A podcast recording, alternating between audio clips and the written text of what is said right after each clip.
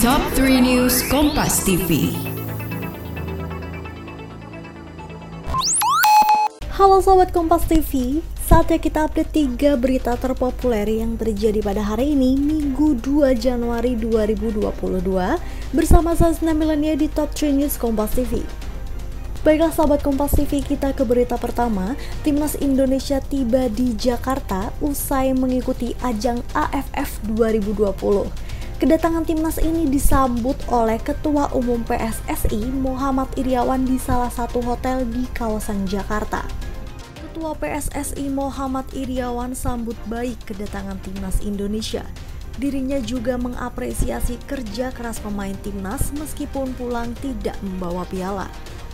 Iriawan juga akan melakukan evaluasi jelang pemilihan timnas U23 sembari menunggu timnas melakukan karantina. Katanya sih kesempatan nggak datang dua kali. Lewat obrolan singkat ini, kita akan mengingat kembali pengalaman sekali seumur hidup yang unik, susah dilupain dan mungkin nggak akan datang dua kali. Siapa tahu momen nostalgia ini bisa jadi pelajaran hidup yang reflektif sekaligus bahan hiburan. Di bawah santai aja sambil dengerin Daniel dan Sesa di podcast Momen, Satu Kali. Persembahan Medio by KG Media.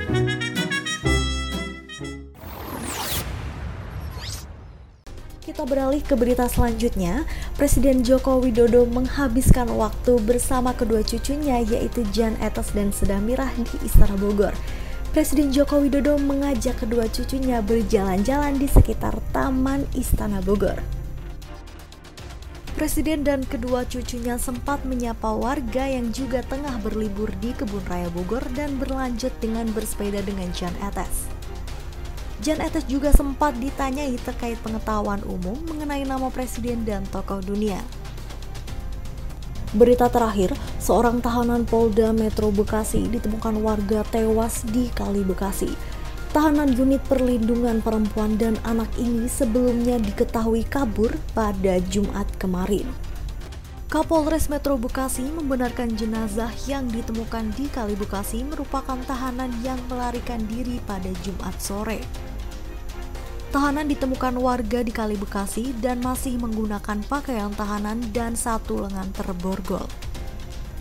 Tersangka berinisial S ini merupakan pelaku pelecehan seksual terhadap anak.